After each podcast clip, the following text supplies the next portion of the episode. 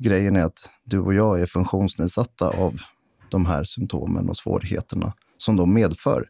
Därför har vi fått en diagnos, till skillnad från någon som känner igen sig i överaktiviteten eller impulsiviteten mm. eh, eller uppmärksamhetsproblemen för den delen mm. när de är trötta eller stressade. Det det är fullt naturligt.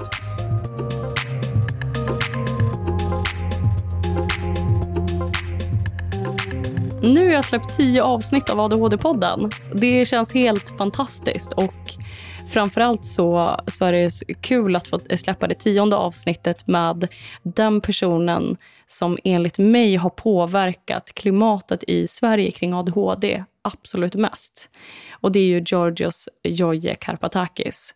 Joje sommarpratade ju i P1 för, ja men vad blir det, tre år sedan, sommaren 2015.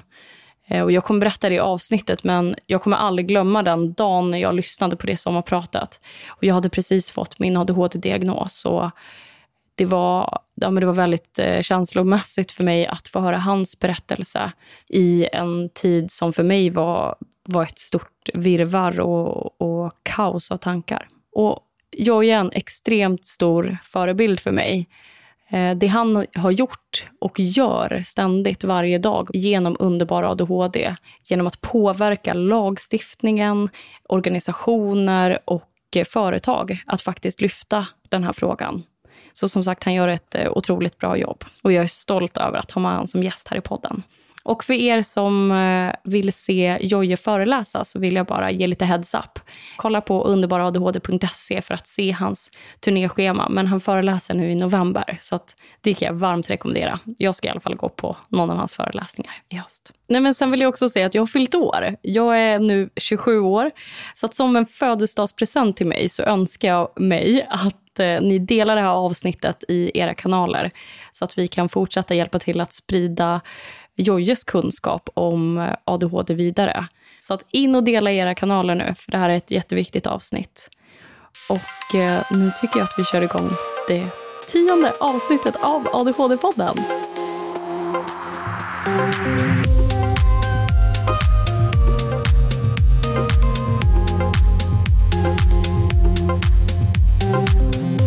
Georgios Karpatakis Jansson, eller Jojje som han också kallas, är en av personerna som har påverkat klimatet kring ADHD mest i Sverige. Rastlöshet och en känsla av att inte passa in ledde till kaotiska tonår som präglades av missbruk, polisanmälningar och självmordsförsök. Som 25-åring fick han sin ADHD-diagnos och det födde också drivkraften att förändra synen på ADHD så att andra kunde få den hjälpen han själv saknade och hade behövt när han växte upp.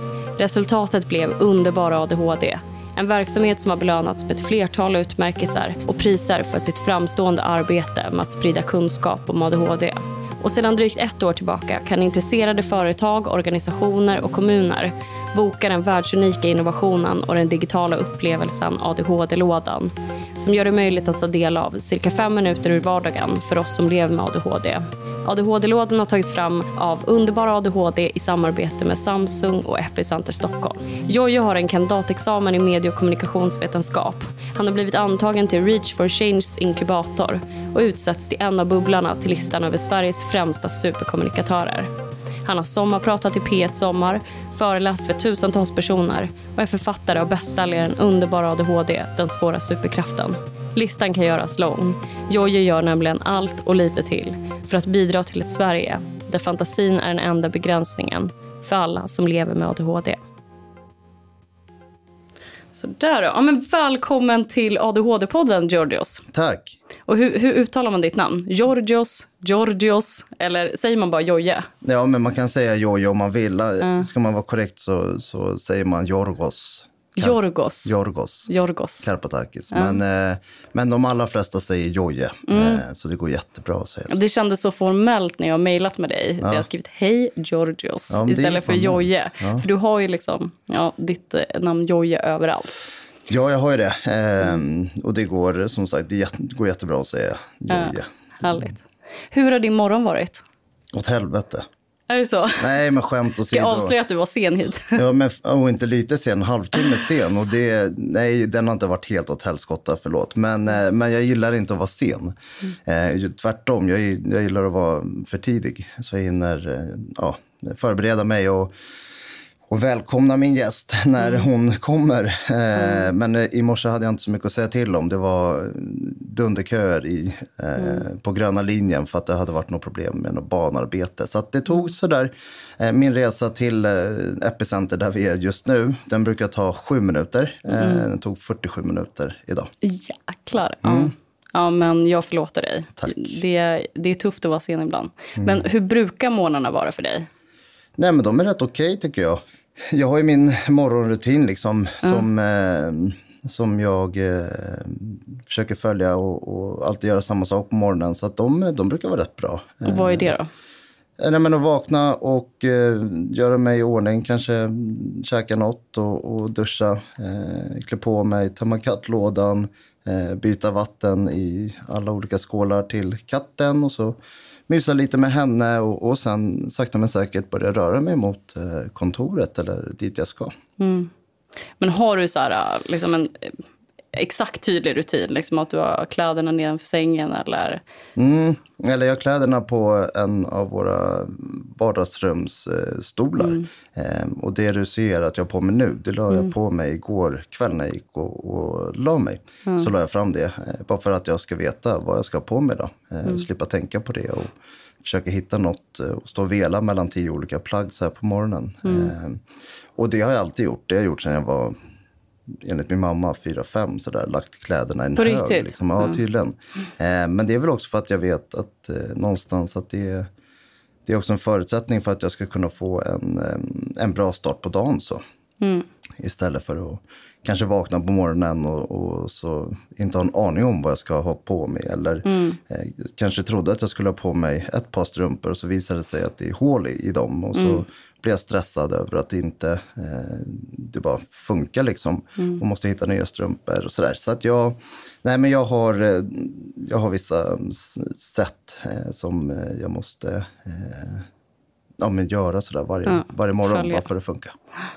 Alltså det känns som en slavisk grej för mig att göra om jag ska liksom förbereda mig dagen innan. Nu gjorde jag det för att jag har inspelning idag med dig. Och då känns det superviktigt och jag liksom förbereder allt jag kan förbereda. Packar väskan. Mm. Jag tycker att jag är så jäkla duktig när jag gör det också. Jag typ njuter av mig själv. Men sen så är det så himla lätt ändå att bara falla tillbaka. Och sen så tänker man, äh, jag gör det imorgon. Jag kommer hitta någonting jag kan ha på mig. Och sen mm. så blir morgonen kaos. Ja. Nej, och det vill man ju eh, undvika gärna. För att mm. får man en dålig eller mindre bra start på dagen, då, då mm. blir oftast hela dagen sådär halvbra. Mm. Eh, nej, men jag, jag kollar till och med alltså, vädret varje kväll innan jag går och lägger mig. Bara för att mm. veta vilken sorts tröja jag ska ha på mig och om jag ska ha jacka eller mm. inte. och sådär. Jag försöker vara väldigt eh, nitisk när det kommer till just det. Mm. Eh, för jag vet hur mycket, hur stor skillnad det gör när man börjar dagen med att få en bra start. Liksom. Det, Exakt. det är otroligt viktigt. Mm.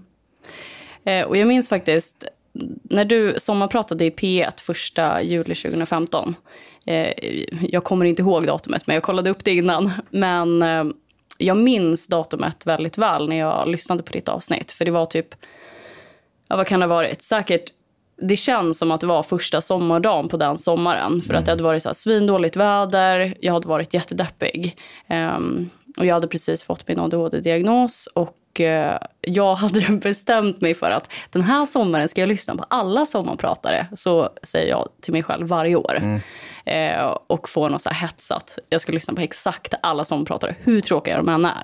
Eh, men sen så slutar man alltid efter typ 20 dagar eller något. Exakt. Eh, men det var ju tur att jag hann med dig i alla fall. Och, ja, men, och sen så, ja, jag fastnade ju såklart. Och, och i någonstans där du där du beskriver det här med att du verkligen inte är lagom. Mm. Eh, så var det som att någonting bara trillade ner i hjärnan på mig. Och att jag kände mig, i alla fall för första gången på den sommaren, inte ensam. Ja, men det, var, det var verkligen känslomässigt för mig eh, den dagen. Och sen att det var så sol och att du avslutar med en av mina favoritlåtar, mm. Länge lever vi. Ja, är så jävla grym. Eh, ja, jag älskar den. Mm. Fick du mycket, vad fick du för reaktioner efter det här sommarpratet? Var det liksom första gången som, som du verkligen kom ut till liksom svenska folket med att du har ADHD? Eller? Eh, jag vet inte, det, det kanske det var. Eller i alla fall till den breda massan. Ja, jag, menar, jag hade ju varit engagerad i lite drygt tre år när det var dags för sommar. Eh, men hade jobbat heltid med underbara ADHD i ett år. Mm. Och sen så har jag haft förmånen att få synas i många olika medier under längre tid. Mm. Eh, och då menar inte jag förmånen för mig själv, utan förmånen för frågan, för Dykos. Så att, eh, det, jag har ju tyckt att det har varit viktigt att prata om för och nackdelarna med ADHD. Eh, ja, ända sedan jag fick samma känsla som du fick av mitt sommarprat eh, 2000 12 tror jag att det var. Eh, nämligen att jag inte är ensam och eh, man är inte helt dum i huvudet om man har ADHD. Tvärtom kan det vara riktigt, riktigt eh, bra ibland om man lär sig hantera sina svårigheter mm. lite bättre och sådär. Så att, eh, men det var nog eh, första gången som eh, det är svårt att inte nå ut till breda massan när man är med i, Sommar i P1. Mm. Så jo, det var nog första gången som jag nådde brett till svenska folket. Men reaktionerna var bara fantastiska. Alltså så här, rakt igenom superfint. Liksom. Det, jag har nog aldrig fått så många och så fina eh, reaktioner på en och mm. samma gång. Det var helt eh, galet faktiskt. Och eh, jag, minns, eh, jag minns också den där dagen såklart. Jag kommer aldrig glömma den. Den mm. var väldigt speciell. Jag gick ut från mitt kontor och satte mig på en kyrkogård mm. i solen och lyssnade på mig själv. Eh, och sen fick du jag... gjorde ändå det? För vissa jo. brukar ju inte våga det har jag hört. Nej, man... jag vet, men jag var så illa mm. tvungen. Eh, tänkte jag. Eh, dels det, men också för att jag ville verkligen höra hur... Jag hade ju hört så gott som slutresultatet bara någon, någon dag innan. Men, mm. eh, men jag ville höra hur det lät också i radio eh, med intro och allt sånt där. Eh, och sen så halvsprang jag tillbaka upp till mitt kontor när pratet var slut, för då skulle jag chatta också med med många eh, mm. eh, lyssnare. Och eh, det, då var det också bara så superfina eh, mm. reaktioner i, i, den chatten. Så att, eh, för, för att sammanfatta det så var reaktionerna många och de var väldigt, väldigt fina. Mm. Det är de än idag. Eh, jag menar, din reaktion och ditt omdöme var ju också superfint. Mm. Liksom. Så att, jag är jätteglad och tacksam att jag fick möjlighet att, att sommarprata där för mm. ganska exakt tre år sedan. Ja, men du, varför tackade du ja till att vara med här i ADHD-podden? För jag tycker att det är, som jag sa till dig innan vi började spela in, så tycker jag att det är en jätteviktig podd. Jag har eh, själv haft tankar, tankar på, på lite samma lika och eh, tycker att det behövs en renodlad ADHD-podd. Och då var det ganska självklart för mig att vara med med tanke på att jag eh, har ett stort och eh, djupt engagemang i frågan så, så var det ändå självklart för mig när tillfället dök upp att vara med. Även om det inte har varit eh, jättelätt att hitta en dag och tid mm. eh, för den här intervjun så, så ja, ville jag verkligen vara med. Den här podden behövs och jag tycker att det är bra att det belyses ännu mer från, från olika eh, håll och, och synvinklar. Mm. Och att du inte har tid eh, och att det har varit svårt att hitta tid, det förstår jag ju. För du har ju inte, en, du har inte ett projekt, utan du har ju flera projekt. Oh, och du driver ju eh, Underbara ADHD. Yes. Men också den hyfsat nylanserade ADHD-lådan. Mm. Berätta, för de som inte vet vad Underbara ADHD och ADHD-lådan är. Mm. Vad är det för någonting? Jag ska försöka vara så kortfattad som möjligt. Mm. Men Underbara ADHD är ett företag som eh, jag har drivit eh, eller jag fick idén till att starta Underbara ADHD våren 2012. Mm. Som sagt, när jag hade insett att jag inte är ensam och att det finns både bra och mindre bra sidor med att leva med ADHD. Eh, när jag kom till den insikten så bestämde jag mig för att jag, eh, jag ville börja dela med mig av mina egna erfarenheter. Eh, för att visa andra att de inte heller är eh, ensamma som människor som lever med ADHD eller nära någon med ADHD. Men då konstaterar jag att vi har faktiskt inte så jättebra kunskap om ADHD i Sverige. Eh, fast det är ett av världens mest moderna, välutvecklade, jämlika och jämställda samhällen. Och då bestämde jag mig helt enkelt för att det var något som jag ville försöka förändra. Mm. För att det, den där eh, bristen på kunskap leder till att många med ADHD, jag själv inkluderad, mm. inte får förutsättningarna för att lyckas och, och kanske nå sin fulla potential. Eh, och då ville jag försöka ändra på det och eh, startade det som då eh, var en blogg, Underbara ADHD. Mm. Eh, och eh, bestämde mig för att börja föreläsa om mina egna erfarenheter, forskning som finns om ADHD eh, och även om vilka hjälpmedel, strategier, metoder man kan använda sig av för att hjälpa oss som, som lever med ADHD. Ja, anledningen till att jag bestämde mig för att, döpa mm, bloggen som det var då till Underbara ADHD, det var inte för att jag kanske tycker att ADHD är jätteunderbart så där hela tiden varje dag, utan det var snarare mitt eh, sätt att, att peka långfinger åt eh, den etablerade synen på oss med mm. ADHD som hopplösa, eländiga, hyperaktiva, mm. framförallt pojkar. Eh, jag ville förändra synen på ADHD. Eh, och det var där mitt engagemang började. 2014 fick jag möjlighet att eh, säga upp mig från mitt eh, heltidsjobb som PR-konsult och eh, ägna mig åt underbara ADHD på heltid. Mm. Och det har jag gjort sedan dess. Ehm, och eh, ADHD-lådan är ett eh, ett projekt eller ett led i det jobbet som Underbara ADHD gör. Eh, vilket går ut på att eh, ehm, sådär, upplysa, informera och eh, kanske inspirera människor som lever med ADHD eller eh, i ADHD-lådans fall kanske framför allt eh, personer som lever nära någon med ADHD. Eh, och ADHD-lådan är en eh, fem minuter lång eh, digital upplevelse där man får känna på eh, två vardagssituationer ur ett eh, ADHD-perspektiv. Mm. Och det får man först göra eh, på väg till eh, skolan när man är i kollektivtrafiken. Och sen så får man känna på hur det kan vara att leva med ADHD när man är i skolan mm. och eh, gör ett prov. Så okay. det är en, en simulering av hur mm. det är att leva med ADHD. Och den har Underbara ADHD gjort och tagit fram tillsammans med Samsung mm. och med Epicenter där vi sitter just nu. Mm. Eh, och den blev faktiskt eh, väldigt, eh, väldigt bra. Och sen du startade Underbara ADHD mm. Ehm, och, och din blogg förstås från början. Vad har du märkt för skillnad, alltså i största allmänhet, hur man ser på ADHD? Den största skillnaden är väl att det får mer och mer uppmärksamhet, tycker jag. Kanske då framförallt medial uppmärksamhet.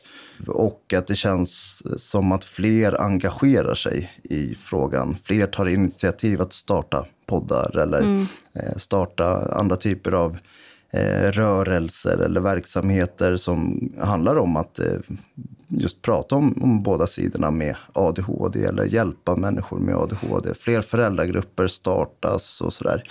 Eh, sen tycker jag väl också att eh, och där kanske är lite medskyldig, men eh, det är fler och fler som pratar om, om ADHD i positiva ordalag. Eh, och eh, kanske pratar om ADHD som en superkraft, även fast man kanske borde prata om båda sidorna, mm. som jag varit inne på så många gånger. Men det, det, pratas mer om ADHD, både i media och bland gemene man. Mm. Det är inte lika konstigt idag att ha ADHD som det var för sex år sedan.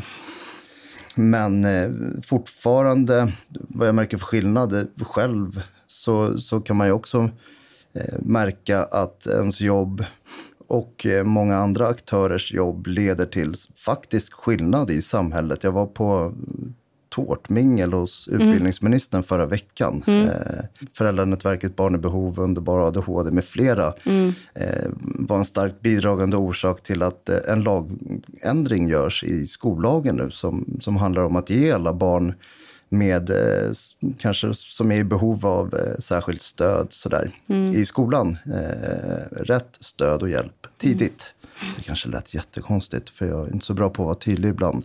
Mm. Eh, men eh, men lag, det är en lagändring. Mm. Eh, åtgärdsgarantin heter den. Eh, och, och, handlar om att eh, barn i behov av särskilt stöd också ska få den hjälpen och det stödet tidigt eh, i skolan. Mm.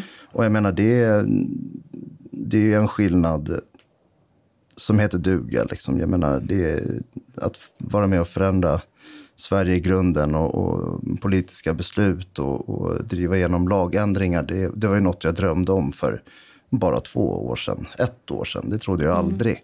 Eh, och få vara en liten, liten del i det, eh, det är jäkligt stort. Liksom. Mm.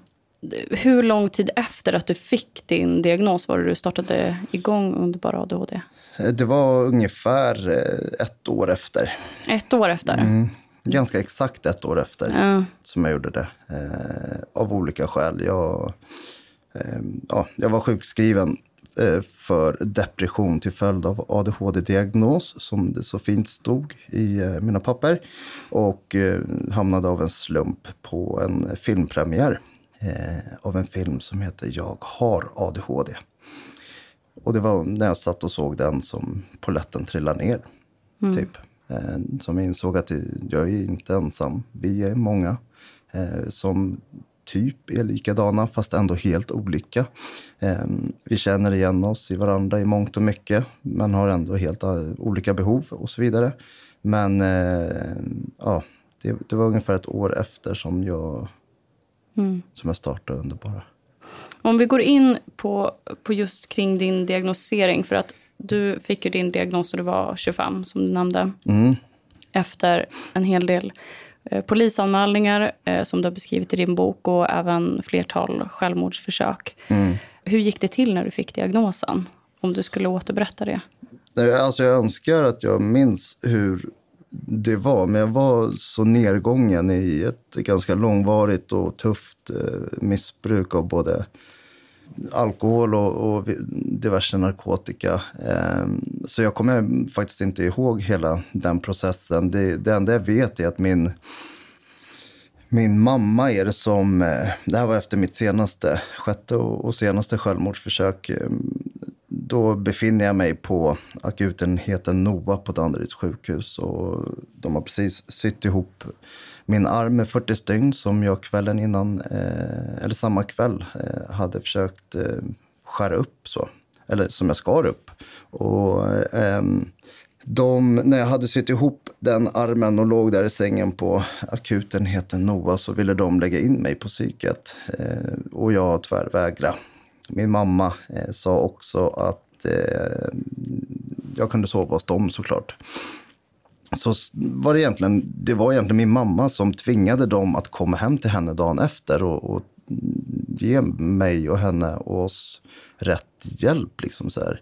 Eh, hon sa det att det, nu, ni får komma hem till oss imorgon och hjälpa honom på riktigt för han orkar inte mer. Ni ser ju att han inte orkar mer. Nu måste ni ta det här på allvar. Det man ska komma ihåg är att då, det, den dagen, den kvällen, då hade jag haft kontakt med experter i 18 år för att jag har så tydliga ADHD-symptom. Men aldrig fått rätt hjälp. Och eh, orsakat mig själv och de jag älskar väldigt mycket smärta och eh, hamnat i, i många trassliga situationer. Så att det var verkligen, det var verkligen eh, ja, hög tid för att sätta in rätt hjälp. Eh, och eh, dagen efter kom de hem till, till mina föräldrar. Eh, satte mig på en antabuskur. Eh, och antabus, för den som inte vet, eh, gör att man inte kan dricka alkohol hur mycket man än vill. Eh, och så skickade de en akutremiss till eh, vuxenpsykiatrin i min hemkommun som eh, tog emot mig väldigt, eh, väldigt omgående. Och eh, påbörjade min andra ADHD-utredning mm. som också ett halvår senare eh, ledde till en, eh, en fastställd eh, diagnos. Alltså när du ser tillbaka på den tiden, för det är någonting som, eh, som jag kan eh, känna igen hos andra som har berättat om hur deras diagnostisering har sett ut. Att det har funnits symptom väldigt tidigt, man har sökt hjälp, man har inte fått en fastställd diagnos tidigare.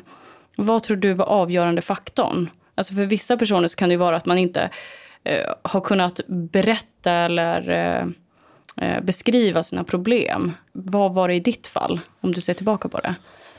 Nej, men jag tror att det var... Jag har inte haft några problem med att, att förklara eller beskriva mina problem, inte mina föräldrar heller. Jag tror att man eh, i mitt fall, eftersom jag inte träffade en skolpsykolog redan som sjuåring, mm. eh, för att jag var så tydlig, ett så tydligt ADHD-barn inom citationstecken.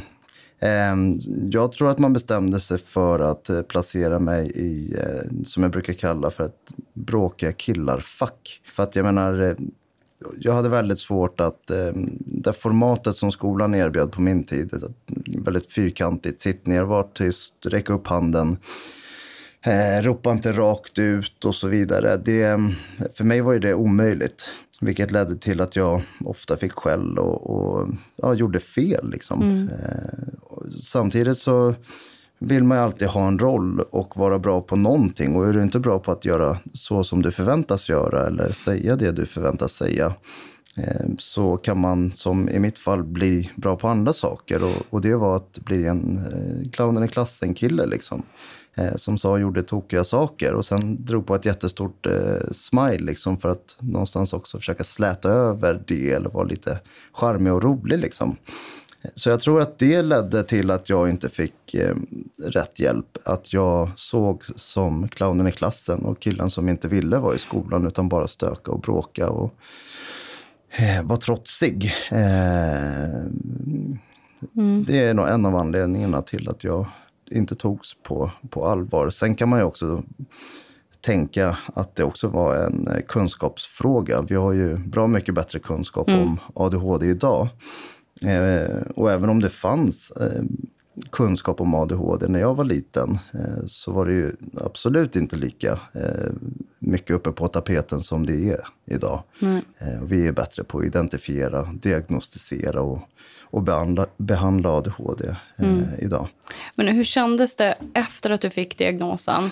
Det var jätteturbulent mm. eh, och skitjobbigt på ren svenska att få diagnos. För att jag då ställs ju allting på sin spets. Eh, och tankarna var ju många. Dels så, så var jag rädd eh, och orolig för att eh, folk runt omkring mig skulle tycka att jag skyller på min ADHD, vilket jag aldrig någonsin har gjort, kommer att göra eller har velat göra.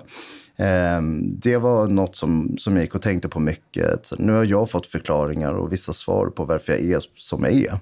Ehm, och andra kommer kanske se det här som en ursäkt. Det tyckte jag var jobbigt. Mm. Ehm, och det som jag mer gick och tänkte på allting ställs ju på sin spets när man får eh, svaren som en eh, ADHD-diagnos kan ge. Och jag blev ganska bitter över att jag inte hade fått rätt stöd och hjälp tidigt. Eh, och att jag har gått och ägnat 18 år minst av mitt liv eh, åt att ha kontakt med experter som ändå inte har gett mig eh, det självklara och uppenbara stödet som jag har behövt. Och det säger inte att det bara har varit det som har lett mig in på många mörka banor och vägar, men det har varit en kraftigt bidragande orsak till att jag kanske har några hundratusen i, i skulder till min bank och att jag har missbrukat alkohol och viss narkotika. Eh, att jag har slagit människor i ansiktet. Kanske inte hade gjort det här om jag hade fått hjälp tidigare. Och sen visste jag inte riktigt vem jag var. Fast jag hade fått den där sista pusselbiten mm. i mitt livs pussel och fått massa förklaringar så tänkte jag så här, men vem är jag egentligen? Mm. Och vem hade jag varit om jag hade fått hjälp när jag var yngre? Hade, hade allt det här negativa eller mörka hänt? Eh, hade jag träffat mitt livs kärlek? Hade jag bestämt mig för att plugga på universitetet mm. på impuls? Hade jag åkt till Australien på impuls? Mm. Så här, vad hade hänt om jag hade fått hjälp tidigare? Sånt tänkte jag också på. Så för mig var det inte, det var inte där och då jag fick inte en diagnos och, och knäppte med fingrarna och så blev mm. allting bra. Tvärtom, det var då, där och då det hårda jobbet började. Liksom. Eh, och det var väl framförallt eh, ett år senare när jag kom tillbaks från min sjukskrivning eh, mm. för depression som jag började fatta att jag behöver liksom jag behöver göra om mitt liv. Jag behöver leva mm. mitt liv i en kalender. Jag behöver strukturera allt, planera mm. allt eh, skriva listor, använda kalender som sagt. Och för mig tog det eh, ungefär var lite drygt ett år innan jag började förstå att de här strategierna och hjälpmedlen behöver jag använda mig av dagligen bara för att funka, alltså mm. för att inte fallera. Få diagnos och tro, som i mitt fall, att det skulle vara det som vände på livet. Det, ja, det var inte aktuellt, inte, inte i mitt fall, även om det såklart var ett viktigt steg och, och en första del mm. eh, i det som jag kallar eh, ett kapitel två i mitt liv.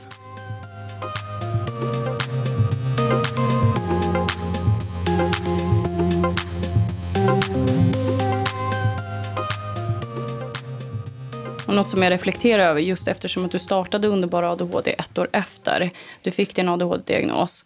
Var det som att du behövde hitta ett sätt att hjälpa andra för att överhuvudtaget bry dig om din egen, ditt eget välmående?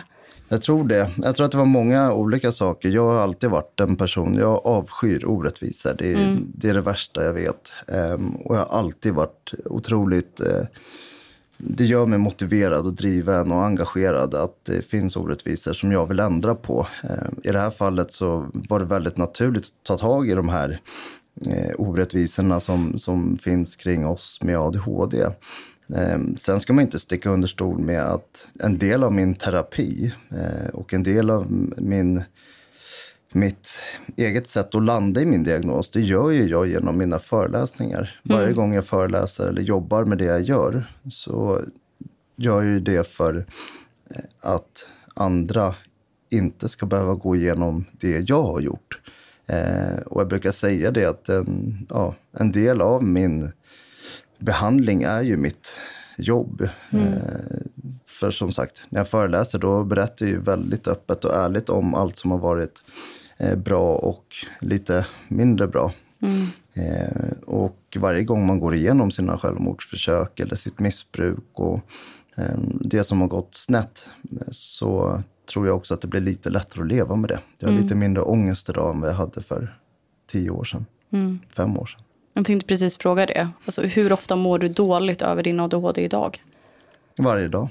Eh, på olika sätt. Eh, jag har... Jag har ett sätt, eller så här, jag funkar hyfsat idag. Eh, för mig är ADHD utmaningar hela tiden, varje dag på, på olika sätt. Det, det kan vara allt från att svara på mejl till att eh, gå på stan eh, och översköljas av intryck. Men Eh, min ADHD är dagligen utmanande, även om jag tycker att eh, jag har bättre kontroll på eller jag hanterar mina svårigheter bättre än vad jag gjorde förut.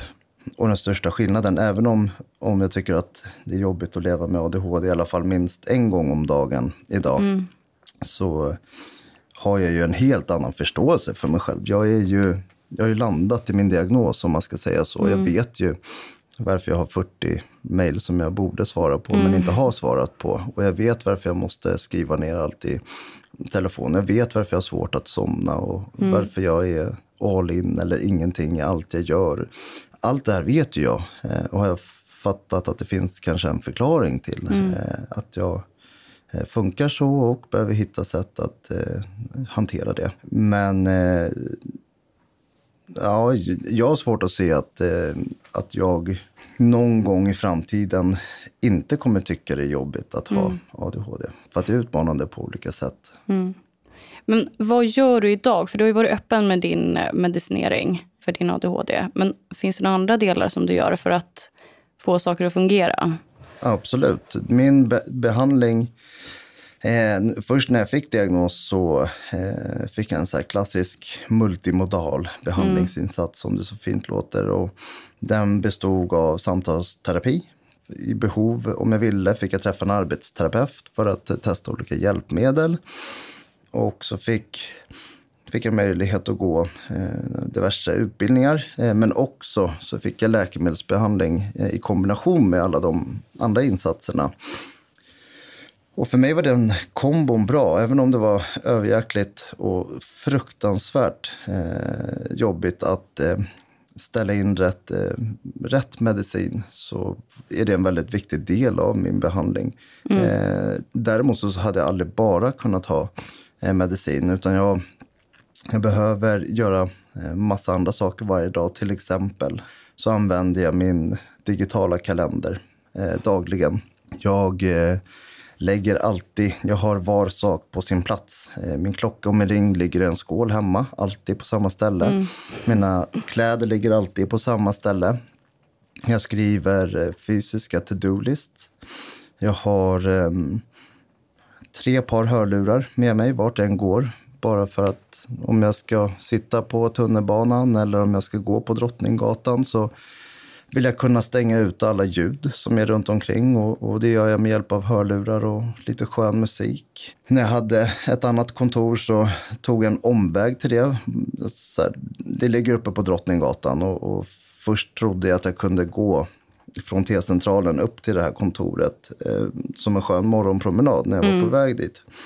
Men eh, insåg ganska snabbt att det är ingen bra miljö för mig på Drottninggatan. Nej. Jag behöver lösa problemet liksom. Och eh, insåg då att jag behöver ta en omväg till mitt kontor eh, för att få en bra start på dagen igen. Att inte så bli uppstressad och irriterad över att människor går i zigzag eller tio på rad och sådär på Drottninggatan. Mm.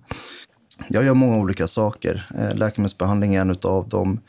Men att strukturera, planera och påminna mig om saker, eh, det är otroligt viktigt för mig och det gör jag genom eh, diverse olika hjälpmedel. Mm.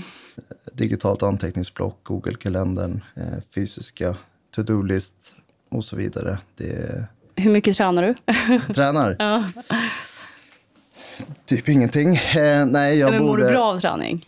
Jo, men när jag var liten eh, mådde jag väldigt bra. Jag, jag tränade ishockey väldigt mm. intensivt och minns att det var grymt för mig. Jag kunde efter ishockeyträningarna kunde koppla av och kanske fokusera lite mer på läxorna och sen faktiskt somna mm. utan problem. Eh, och eh, till skillnad från de dagarna när jag inte var så där superfysiskt aktiv, då, då hade jag otroligt svårt med, med att koppla av och, mm. och göra läxor och sova.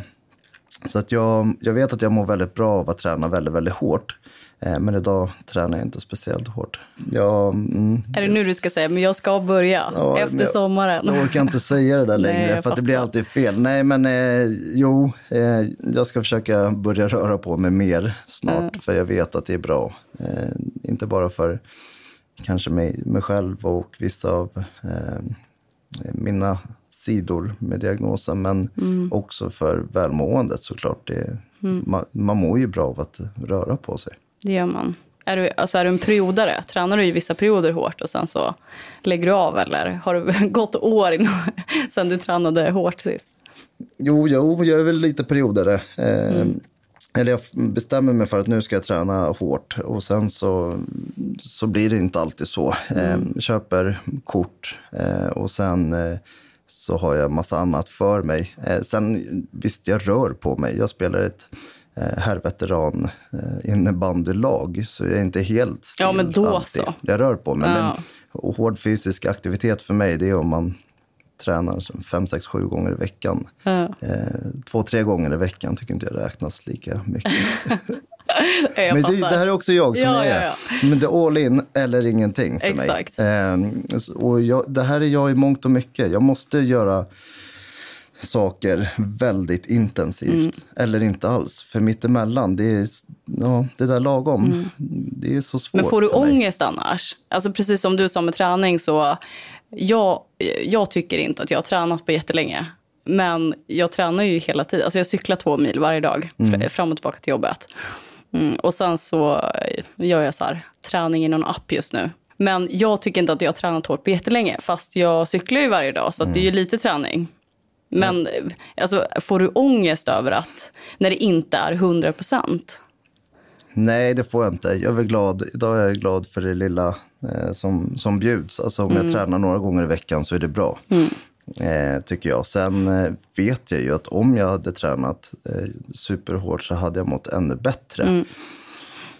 Det vet jag. Men, eh, men eh, man får ta... Man har inte alltid möjlighet att eh, göra allt som man vill. Nej, exakt. och jag får göra mycket annat idag som jag vill. som kanske också innebär att jag inte har tid eller ork mm. eller möjlighet att träna så mycket som jag hade önskat. Och då går den där eventuella ångesten över ganska snabbt faktiskt. Mm. Men hur ser en helt vanlig vecka ut för dig? Om du skulle ja, men, berätta om en typisk arbetsvecka för dig. Hur mycket planerar du in och hur mycket har du att göra egentligen? Det är så roligt att du frågar, för att det, i min värld det finns ju ingen typisk arbetsvecka eller mm. arbetsdag. Mm. Det kan vara, eh, kan vara allt från att jag föreläser i mellan tre och fem olika städer eh, till att jag eh, svarar på mejl, att jag driver eh, projekt som ADHD-lådan, att jag skriver på en ansökan till innovationsmyndigheten Vinnova, till att jag har kontakt med en rad olika samarbetspartner, eh, till att jag jobbar med andra administrativa uppgifter som att eh, eh sköta kvittohantering, bokföring, betala fakturor, skicka fakturor. Och sen nej men, förhandla, eh, försöka sälja lådan och sina egna föreläsningar mm. till att eh, eh, planera ekonomin och, och, prognosen för året. Kommer vi nå det resultat som vi vill? Och, eh, kan man anställa? Kan man inte? Eller, det är så att driva eget bolag är så otroligt eh, varierande, utmanande, stimulerande och grymt kul. Eh, att hälften vore nog, men det är, det är väldigt, väldigt eh, olika eh, från dag till dag. Mm. Och nu när du har den här medvetenheten om ADHD-diagnos, du har hunnit landa i det efter ett par år. Hur får du liksom allt att gå ihop? För att det är ju en spretig vardag att vara mm. entreprenör. Mm. Uh, och som du säger, du gör ju allt ifrån kvittohanteringen till att faktiskt vara ute och göra det som du förmodligen brinner för. Hur går allt ihop? det är en jättebra fråga. Jag ibland, jag tycker inte att det helt går ihop för att jag har för många olästa mejl till exempel. Eh, och önskar väl kanske att jag skulle göra eh, vissa saker mer och vissa saker mindre. Eh, så det, det, går inte helt ihop än idag, även om eh, jag såklart också ska vara stolt över att eh, ha lyckats skapa en någorlunda fungerande vardag. Mm. Eh, för mig, det räcker med att titta tillbaka sju år i tiden för att bli ganska ödmjuk inför livet sådär, och, och där jag är idag. Eh, för att då var det katastrof och kaos. Men, eh, men skillnaden nu kontra då är att jag har förstått värdet och vikten av att planera precis allt. Jag är lite av ett kontrollfreak. Eh, mm. och det är för att jag vet att jag måste vara det, för annars så funkar inte jag. Eh, och det är inte så att, alltså om jag missar att planera någonting i min kalender och eh, inte skriver upp att jag ska ringa, ringa upp dig om, om jag sagt att jag ska göra det, då kommer det försvinna i mitt huvud och så kommer det bli fel. För att du kommer tycka att jag är mindre bra som inte har ringt tillbaks fast jag lovade att jag skulle göra det. Och mitt sätt att eh, undvika att det blir fel, att göra mig själv och andra besvikna och, och eh, lyckas ha hyfsad koll på både mig själv och mitt företag, det är att eh, planera, strukturera och leva i en kalender. Sen är jag ju tidsoptimist än idag, mm. så jag hinner ju aldrig göra allt som jag hoppats att jag ska göra en vecka. Mm. Jag är jättebra på att skjuta det fram till nästa vecka. Så. Eh, men, eh, men just planering är den stora skillnaden mm. på, för mig själv i alla fall, ett hyfsat fungerande liv och ett ej fungerande liv. Mm. Men när man har det så hektiskt som du har det, fullbokat hela tiden. Vem är du att leva med? Vem är du när du kommer hem? är du helt utpumpad och trött eller? Jag är ju tyvärr det. Eh, jag har en fantastisk flickvän som eh, står ut, tänkte jag säga. Eh, nej, men jag, jag är ju en person som när jag kommer hem så är jag ju ofta väldigt trött. Liksom. Det, det jag vill göra när jag kommer hem det är att äta och titta på tv. Eh, det är min avkoppling. Eh, och eh, det är ju inte superroligt kanske, och alltid i alla fall, att leva med en sån person. Det förstår jag. Eh, å andra sidan så är det min återhämtning och jag måste någonstans också återhämta mig för att orka och pusha mig själv att göra ännu mer mm. saker. Så att, jag försöker hitta någon slags balans och, och vara lite piggare när jag kommer hem och framförallt kanske göra vissa saker efter jobbet. Sådär. Eh, mötas upp med, med alltså hitta på saker? Ja, men mm. något så enkelt som att äta middag mm. eh, tillsammans ute eller ta en kaffe eller en promenad på stan, gå på någon marknad eller eh, gå i vissa butiker och, och, göra sånt som hon tycker är kul också. Det, är, mm. det är det minsta man kan göra, liksom, eh, tycker jag. Och sen är ju... No, nej, men jag, jag har svårt, återigen, att göra någonting lagom. Så jag är oftast väldigt trött. Mm. Eh, och framförallt under de där jätteintens mest intensiva perioderna när det är jättemånga olika föreläsningar i veckan i, i flera veckor. Eh, då kan jag vara helt utmattad mm. eh, och behöva vila så fort jag får en chans att vila. Ja, nej, men det är svårt. Jag, det där, jag tror att det där också är en livslång utmaning för mig, att göra mm. någonting lagom. Eh, jag älskar ju när det är så mycket att jag knappt hinner tänka till mm. på vad som händer. Eh, å andra sidan så är det ju, det tar ju på, på kropp och, och själ liksom. Så man behöver också vara noggrann med att hitta någon slags eh, tid för återhämtning och, och mm. avkoppling mm. oavsett vad det är. Och på tal om det, alltså kan du känna nu så flera år efter eh, dina mest destruktiva år eh, i livet att, eh, att du känner den här rastlösheten komma krypande och att du känner i kroppen att det här skulle kunna trigga liksom något destruktivt i mig. Kan du känna så fortfarande? Absolut. Det är också en, en av anledningarna till att jag skriver fysiska eh, listor. Eh, så jag kan stryka över, jag skriver en lista med massa olika punkter och stryker över saker när jag gjort det. Eh, för att jag kan känna så där i slutet av en arbetsdag eller i slutet av en arbetsvecka att det liksom, jag känner att jag blir orolig, rastlös och nästan stressad inombords för att jag inte riktigt vet vad jag har gjort. Har jag gjort allt det där som jag skulle mm. göra?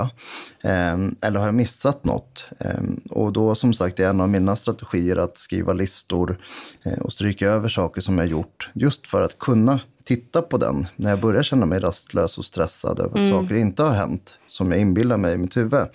Eh, för att snabbt kunna konstatera att jag gjort allt som mm. jag skulle göra. Och, och, det jag inte har gjort, det har jag liksom lyckats prioritera bort. För det kan jag ta nästa vecka. Mm. Eh, men, eh, men rastlösheten, den kommer ofta eh, och nästan dagligen idag. Eh, eller nu för tiden, ska jag säga. Och eh, om det inte är slutet av en arbetsdag och en arbetsvecka så är det framförallt på kvällen när jag ska gå och lägga mig. För då, då är det som, även om jag är helt utmattad så är, börjar min hjärna gå på, på högvarv och vill liksom kolla på serier eller på tv mm. fast jag egentligen bara borde gå och lägga mig. Mm. Men ja, det är då jag känner mig rastlös, när jag ska koppla av och, och sova. Eh, och jag tror lite det har att göra med att, att eh, jag känner att jag går miste om någonting fast jag egentligen kanske inte gör det. Mm. Eh, och då blir jag, då blir jag rastlös. Mm.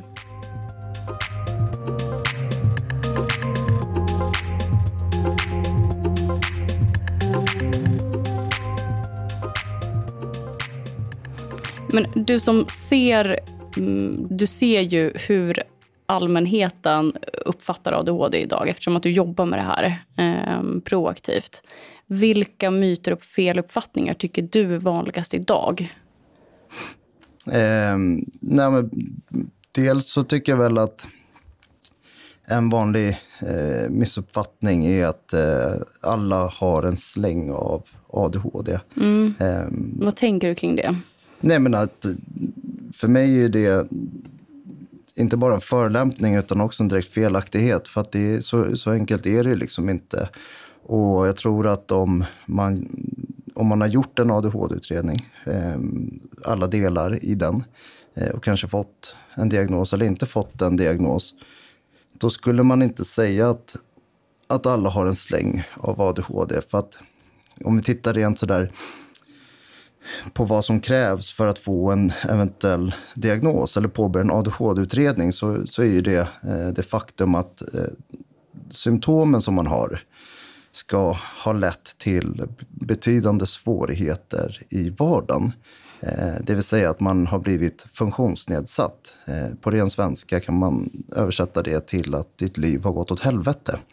Och det måste du ha gjort i minst två livsområden. Alltså i skolan och i hemmet, eller i hemmet och på jobbet, eller i hemmet och relationer.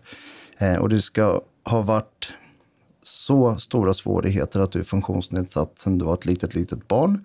Eh, och har man det i åtanke så, så tycker jag det blir väldigt konstigt att säga att alla har en släng av ADHD. För att riktigt så är det ju inte. Alla är ju inte funktionsnedsatta.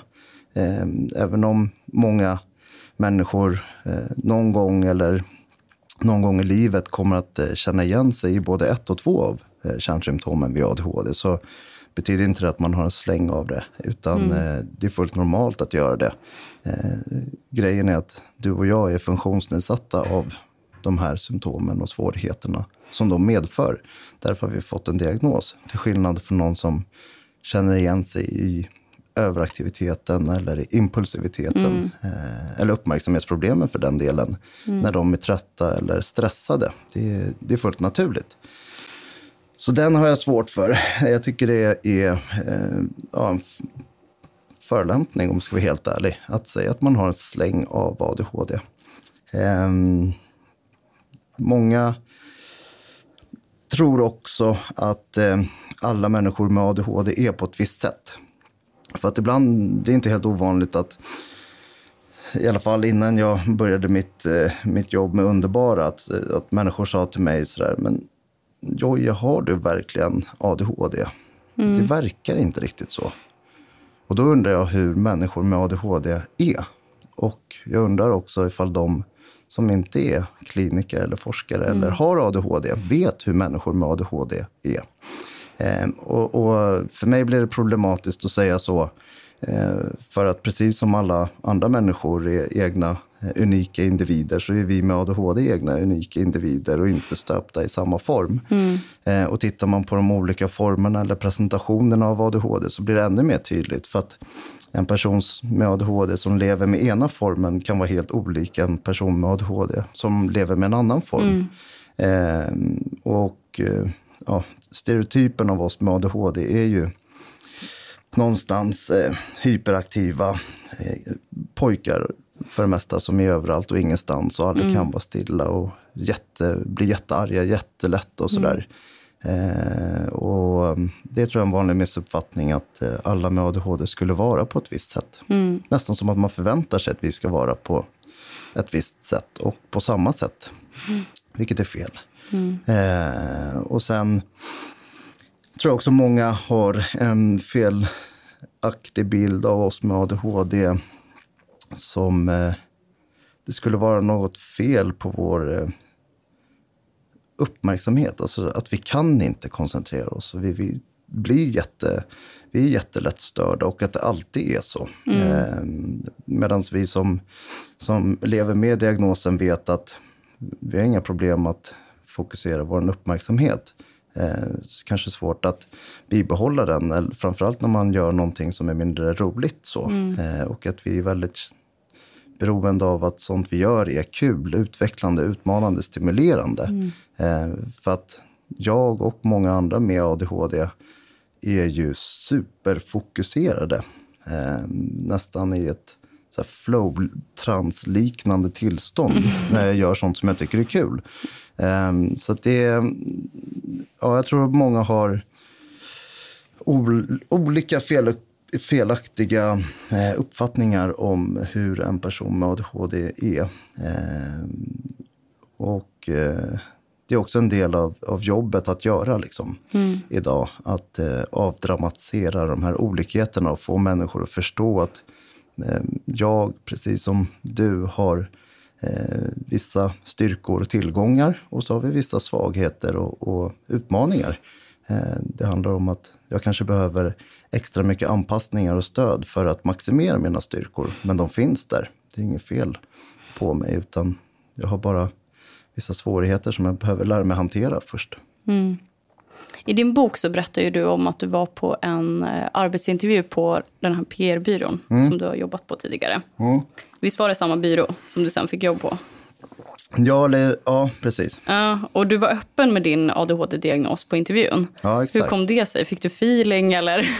Nej, men då var jag också engagerad. Eh, hade ju bloggen och jag föreläste en del och, ja, det var på det sättet. och sådär. Så att jag, jag ville bara vara, vara öppen med det. Mm. Hade nog gjort en del intervjuer och, och så hade jag inte berättat att jag har ADHD så hade ju de fått reda på det ändå. Mm. Eh, men eh, nej, och sen så klickade jag eh, väldigt bra med den vdn så jag kände att det här kan jag säga utan problem. Berätta om mitt engagemang. Liksom, så här, vid sidan om mitt jobb som PR-konsult så, så engagerar jag mig i den här frågan. Det betyder mycket för mig för att jag har levt ett liv som är ja, lite annorlunda kanske än, än andra människors liv. Så det var bara viktigt för mig att vara ärlig på, på en gång. Och så tänkte jag att om hon eller de tycker att det här är en nackdel eller att det inte är bra att jag har det här engagemanget eller att jag inte skulle få göra det. Då, då är det bra om jag får veta det här nu, för då vill jag ändå inte jobba här. Då vill jag vara någon annanstans där de tycker att mitt engagemang i ADHD-frågor är bra. Så det var lite det var lite både och. Dels att jag kände att jag kan berätta om det här. Eh, men också för att jag inte ville ödsla någon tid på att vara på ett ställe som kanske då inte skulle tycka att mitt engagemang var bra. Eh, så ja, nej. Men de bemötte dig väldigt positivt. Ja, hon tyckte det var bra. Eh, hon, eh, vdn där tyckte att det såg bara uppsidor med det. Eh, och, eller bara uppsidor. Eh, hon såg ju att det inte spelade så stor roll eh, att jag har vissa svårigheter utan var bara väldigt fin med att eh, tala om för mig att eh, det du behöver får liksom, säg till dina närmsta chefer och till mig om du behöver sitta i ett eget rum eller om du behöver eh, noise cancelling hörlurar eller vill ha instruktioner på ett visst sätt eller så här, säg till, whatever, så hjälper vi dig så gott det går. Så att de, de var bara eh, fina eh, i sitt bemötande av det. Men nu jobbar ju du med ADHD, så att jag förstår att det är ingen som slänger i ansiktet på dig att ADHD är liksom, att det är dåligt på något vis. Men kan du, kan du få känslan av att eh, när du träffar personer i näringslivet, att man... Eh, alltså kan du få en dålig känsla någon gång när du berättar att du gör det du gör eller att du har ADHD? Ja, både ja och nej. Um, det beror på eh, vem, vem man träffar. Jag tycker snarare att det handlar om nej men, okunskap. Ehm, det är inte så att någon tittar på mig som att jag vore ett ufo. Eh, eller eh, behandlar mig som att jag vore någonting dåligt. Utan det är mest att de kanske inte riktigt eh, alltid förstår eller vet eh, vad det innebär att leva med ADHD och, och hur det kanske kan ha sina eh, men för och nackdelar och, och hur de eh, Eh, ska bemöta det eller hur man ska förhålla sig till det. Eh, snarare än att eh, ja, bete sig dåligt så mot mig för att jag har det. Jag, eh, det finns ju en finansman som jag eh, har haft äran att citera i min bok, Sven Hagströmer, som, som egentligen bara ser möjligheter med, med människor med diagnoser. Och, eh, jag tror att citatet i min bok lyder något i stil med, alltså från Sven, där han säger att Eh, om jag får möjlighet att anställa en person med ADHD eller en annan diagnos så är det självklart för mig att göra det. Eh, och det är för att han vet att det finns hos många med diagnos exceptionella egenskaper och, färdigheter som så kallade nor- normalstörda eller vanliga människor kanske inte har. Så jag tror att det beror på vem du träffar i näringslivet och inom finanssektorn eller sådär. Eh, jag tror att det beror eh, en hel del på vilket bemötande du får. Eh, men nej, det är inte så många som säger till mig mindre trevliga saker när jag träffar dem. Och vad är din upplevelse kring kunskap inom, ja men, i arbetslivet för vuxna med ADHD? vad behöver man göra idag för att det ska bli mer öppet? Och... Eh, nej men dels tror jag att man behöver prata om det. Eh, klassiker. Prata mer om det och, och förstå att kontorslandskap kanske inte är optimalt för alla människor. Eh, det, jag tror att eh, många arbetsgivare och chefer har svårt att, att förstå hur eh, en människa då kanske till exempel med ADHD kan vara så otroligt högpresterande å ena sidan och sen ha praktiskt omöjligt för sig att göra någonting helt annat. Mm. Eh, den här att eh, det är i och för sig samhället är stort tror jag är svårt att förstå och acceptera det.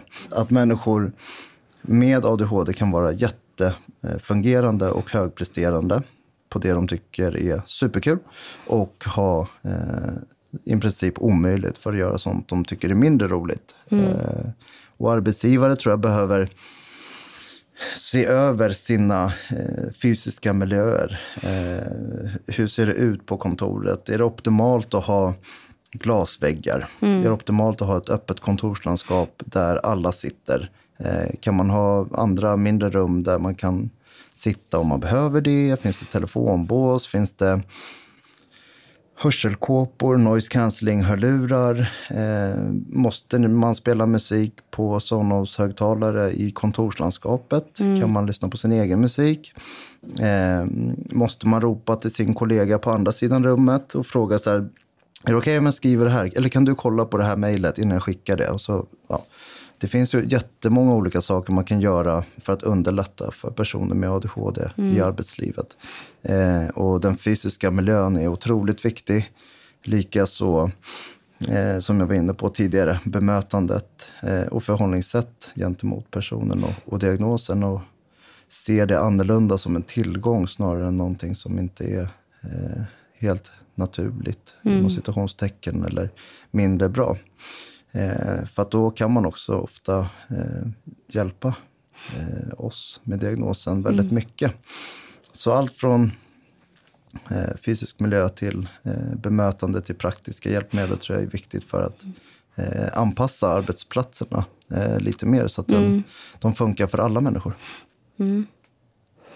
När hörde du senast någonting väldigt intressant om ADHD? Det kan vara i liksom, inom forskning eller någon studie?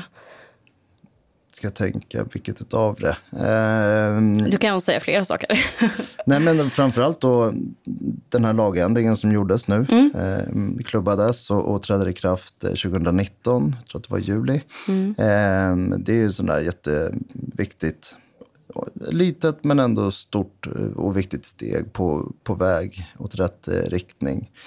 Eh, sen var jag på eh, konferens eh, som heter Essence för någon månad sedan. Eh, där man pratade om eh, bland annat eh, kopplingen ADHD och hetsätning. Okej. Okay. Intressant. Ja, men jätteintressant. För jag kan relatera väldigt mycket till, till just det. För det finns ju väldigt många alltså personer som har ADHD som har ett förflutet av ätstörningar mm. innan man har blivit diagnostiserad. Ja, på den här konferensen som Kristoffer eh, Gillberg, eh, professor och överläkare i, barn och ungdomspsykiatri, mm. som han och Gillberg Centrum anordnar, eh, så pratar också Kristoffer Gillberg om det faktum att, och skriver för övrigt också om det i sin, sin bok som heter Essence, att om man träffar någon med ätstörning så ska man screena eller titta eh, om det finns en eh, ADHD-diagnos i, i grunden som har lett till eh, ätstörningen. Eh, och det tycker jag är väldigt intressant för att det är inte eh, något som vi sådär generellt eh, och typiskt pratar om när Nej. det kommer till ätstörningar. Jag eh, läste också Ja, men nu, det har varit mycket i ropet precis nu. Det här eh, om det ska finnas mindre grupper, eh, klasser eh, eller mindre små grupper eh, i skolan. Mm. Och vem som mår bra av det och inte. Mm. Det grundar sig väl i att det ska försvinna en del sådana här smågrupper i, i eh, vissa skolor. Och eh, för att alla ska inkluderas i det stora klassrummet.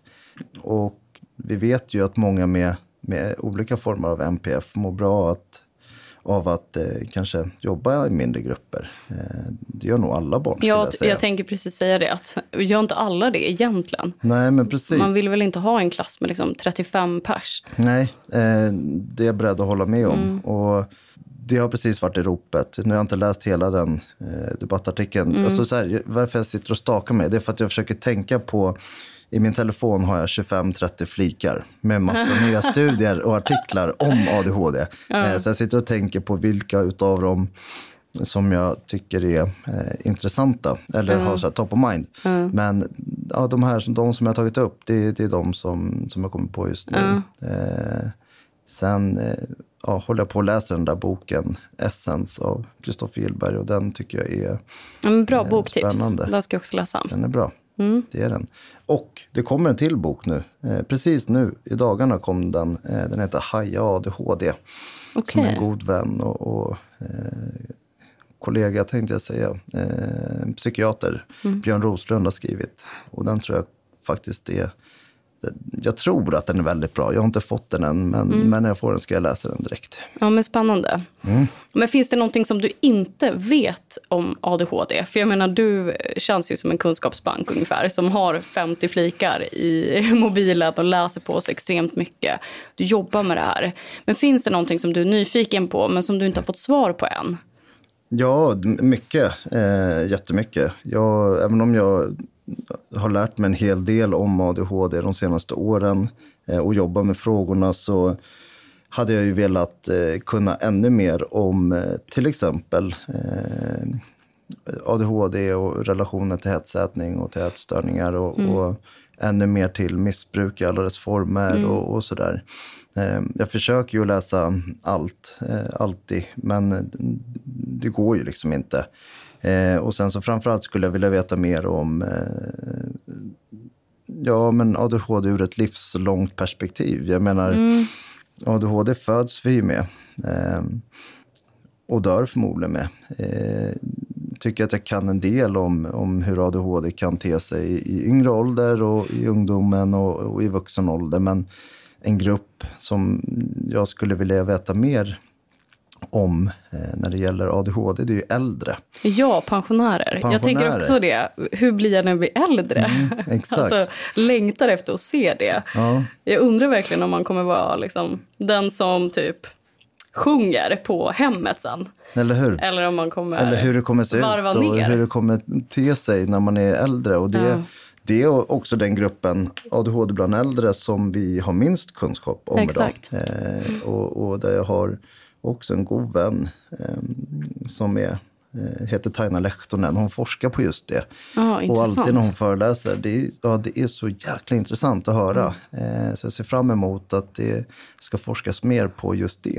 Eh, Så jag får lära mig mer om det.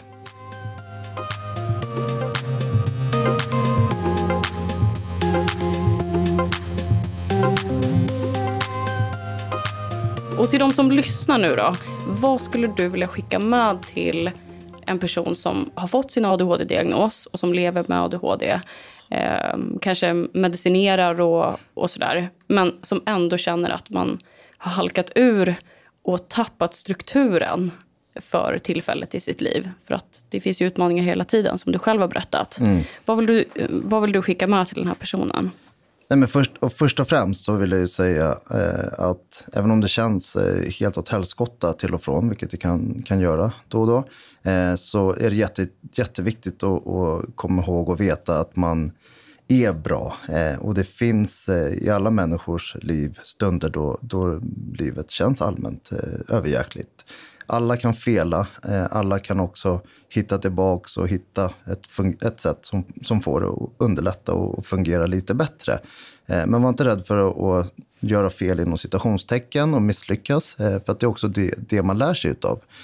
När eller om det händer så så skulle jag framförallt så som jag hittar, hittade tillbaka eh, och hittade ett sätt eh, att få livet att lira lite bättre. Det var ju genom att eh, nitiskt eh, planera och strukturera. Eh, eller planera för att eh, skapa struktur. Eh, och det har jag varit inne på med att man kan använda kalendrar och olika former och slag. Men tycker man inte om det och vill man inte ha det, eller säg att man har barn och så vill man hitta ett sätt att få struktur på vardagen i hemmet sådär och för dem. Då finns det andra bra sätt som man kan göra det på, nämligen förvandla kylen eller frysen till en, ett veckoschema eh, där man eh, skriver då måndag, tisdag, onsdag, torsdag, fredag, kanske lördag, söndag till och med.